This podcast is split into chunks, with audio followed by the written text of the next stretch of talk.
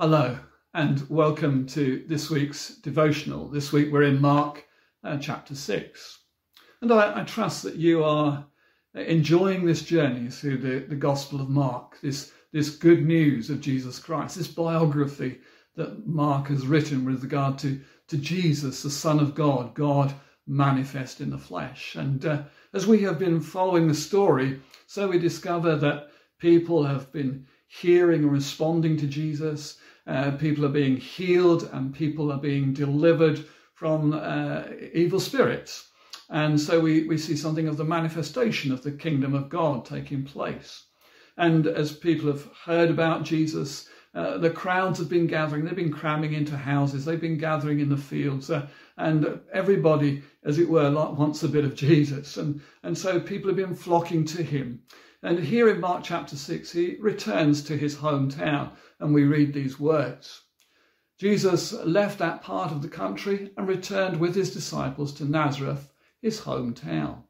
And the next Sabbath he began teaching in the synagogue. And many who heard him were amazed. And they asked, Where did he get all of this wisdom and the power to perform such miracles? And then they scoffed. Oh, he's, he's just a carpenter. He's the son of Mary and the brother of James and Joseph and Judas and Simon. And his sisters, aren't they right here amongst us? And they were deeply offended and refused to believe in him. And then Jesus told them a prophet is honored everywhere, except in his hometown, uh, uh in his own hometown, among his relatives and his own family. And because of their unbelief, he couldn't do many miracles, any miracles among them, except to place his hands on a few sick people and heal them. And he was amazed at their unbelief. Now, that's kind of contrast to what's been going on. Jesus' popularity has been increasing. People want to go and see him. They want to go and hear him. They want to go and be healed by him. They want to go and be delivered. They've got friends who need healing. They've got friends who need delivering. And he comes to his hometown and it's like, to begin with, they're amazed. They're amazed at his teaching. They're amazed at the miracles, the stories they've heard. But then they are confronted with a problem. Well, hang on a minute. Who, who, is, who is this person? Isn't he just a carpenter?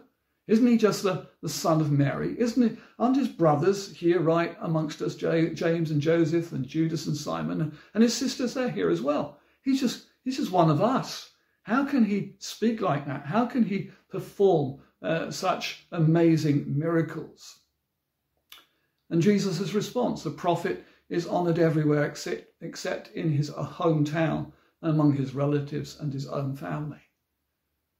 Suddenly, because of their familiarity, they can't get to the real Jesus. They don't see who he is.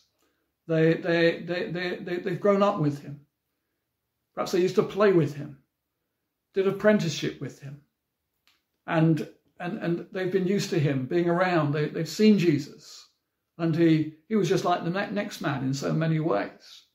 But now they're being confronted by a different Jesus a, a Jesus who speaks with such wisdom, a Jesus who, who performs such mighty miracles. And their perhaps their familiarity with Jesus is, is an obstacle to them. And I, I wonder for us today, it may be that you've grown up in a Christian home. You've grown up with these stories. You've, you've grown familiar with them in so many, many ways. You've been amongst Christians and it's been so familiar in so many ways. And but you've nearly not really pressed past that point to, to see who Jesus is for yourself. It's and, and you just look and you think, and you, you raise the questions, the wisdom, the miracles, really? Is, is that really so? Wasn't he just a, another man? Uh, and so all you can see is the perhaps the humanity of Jesus. You can see that he did good things. You can see that he said good things. You can see that, yeah, maybe he performed miracles, but uh, maybe there's questions where you're saying, I, I'm not so sure. And I want to encourage you this morning or today, wherever you are, that if, if that's you, if you're like these people, to, to read the Gospels afresh, to pray that the Holy Spirit would open your heart and your mind to see to, to see who Jesus really is, to look beyond, as it were, the, the mere man and see that he was God dwelling in human flesh, that the wisdom he spoke with was, was that which came from God. The miracles which he did uh, were those that came from God because he was God manifest in the flesh. And so I want to encourage you, if that's you, you that today, if, if you are kind of like dissing the story, to, to come back to it again, to, to press beyond the, the familiarity that you've known and to, to, to ask yourself afresh, who is this Jesus? How did he does he speak with such wisdom? How does he perform such mighty miracles? And, and I pray that for each one of us, we as we travel through this, this gospel, we might be uh, have a fresh revelation of Jesus Christ, that we might be astounded, that we might be amazed, that we might be stirred up in our own hearts and, and our own faith may be quickened, it may be enlivened, that we may believe in this, this, this mighty, this wonderful, uh, this amazing Lord Jesus Christ, God in the flesh, dwelling amongst us, loving us, uh, serving the, the humanity that He had created, the humanity that had rejected Him, coming and, and bringing forgiveness, bringing healing, bringing deliverance, bringing renewal, bringing hope. And He can do that for you wherever you are uh, today. And so I just pray, Holy Spirit, grant your blessing upon each one of us. And where we are too familiar with you, help us to press beyond our familiarity to see who you really are, to fall in love with you, to worship you, to, to re engage with you, and to discover you and to serve you in the power of your Spirit. In Jesus' name, Amen.